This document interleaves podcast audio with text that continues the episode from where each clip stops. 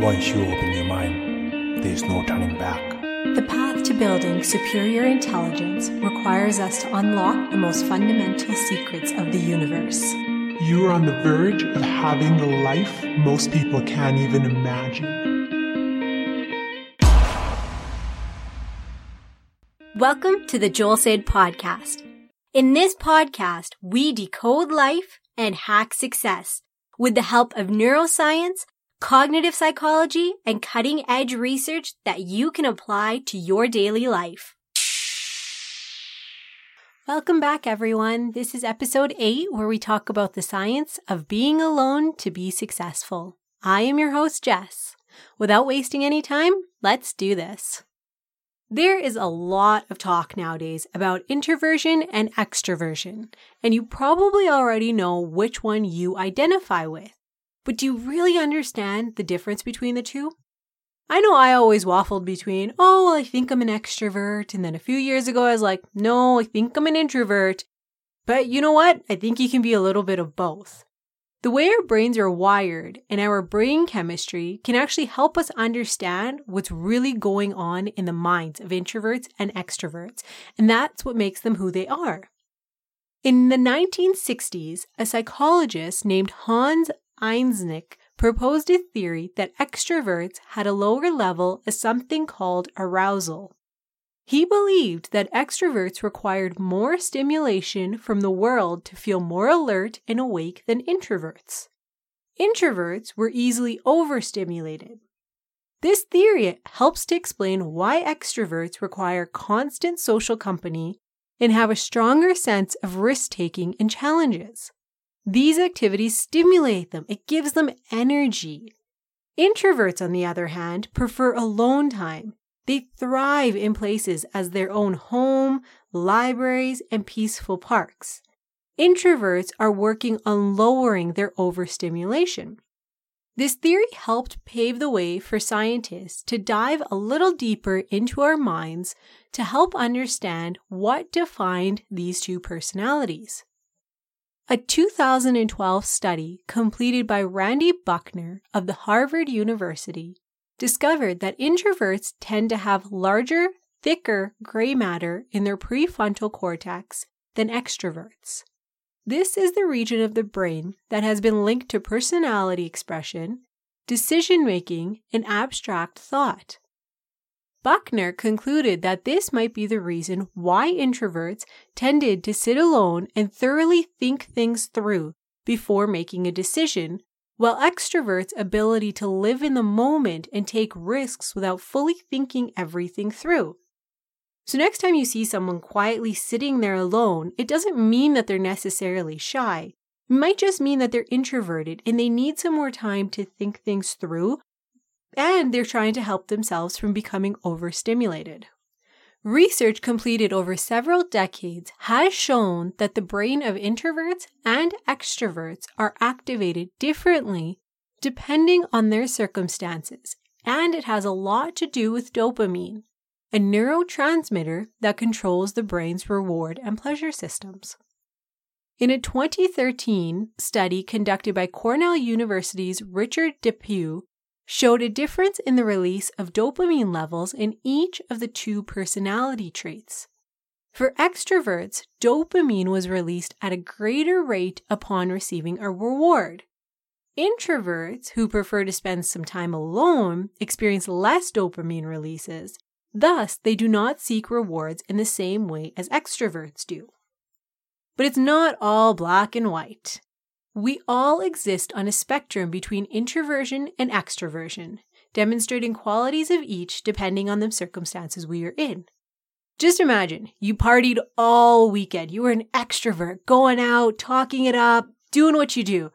Then on Monday, you decide you are vegging out and watching Netflix in your pajamas and just hanging out alone. That's your introverted side coming out. Both sides are you and who you are. It just shows that we all exist on this spectrum.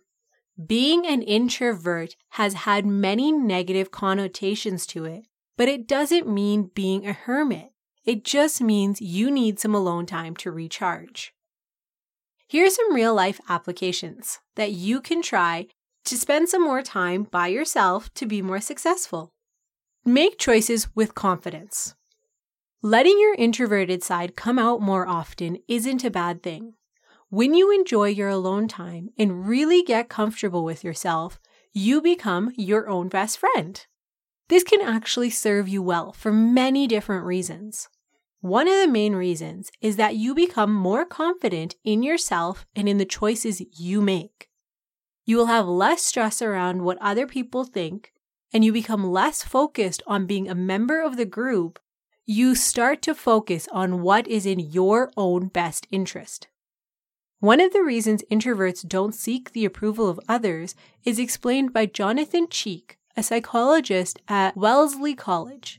Some people simply have a low need for affiliation. The second real life application is analytical thinking. Referring back to the 2012 study done at Harvard University and stating that introverts have more gray matter in the prefrontal cortex than extroverts do, leads to the fact that introverts are more analytical thinkers. Introverts love to spend time alone and to think more analytically about their choices. When it comes to making big decisions, this can significantly increase the likelihood of selecting the best possible option. Dr. Maram Jadi, a physician at Ohio State University, explains that for those who prefer time alone, behavior is guided more by consequences and less by rewards, meaning they want to think things through to make sure that they don't have any negative consequences, they've analyzed all the situations, and they aren't as concerned about the rewards. Being less impulsive can help with all sorts of challenges. Everything from wasting money on the latest new trends to fitting in to holding out for the bigger, more elusive promotion. Holding back and actually analyzing the situation and contemplating precisely what move is the best option will help you actually get ahead in life. So don't just jump into something. Try to actually take a step back and actually analyze what is in your best interest to do.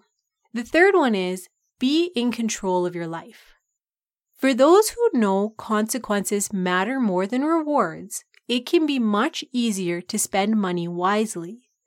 Those who love to spend time alone know how to think through decisions and come up with the best possible solutions for themselves. This is perfect for making financial decisions, which requires avoiding bad decisions, negative consequences, and missed opportunities, according to Dr. Jahadi. You don't need to look any further than Warren Buffett himself to see that this is a key to success. In a US News interview, Buffett is described as a classic example of an introvert taking careful, well calibrated risks. If there's one thing that can help someone achieve success, it's being smart with money. So embrace your alone time and use it wisely. It may be your key to a successful life. Thank you for tuning in. This podcast provides general information and discussion about supplements, health, and related subjects. The content provided in this podcast and in any linked materials on our website are not intended and should not be construed as medical advice. If the reader or any other person has a medical concern, he or she should consult with an appropriately licensed physician or healthcare worker please head over to www.joelsid.com slash podcast to download the show notes and detailed research along with the resources discussed in today's episode for your future reference. If you liked today's podcast and found value in it, go ahead and share this podcast with your friends. Leave us a review and subscribe to this podcast. It really helps us to continually bring quality content to you.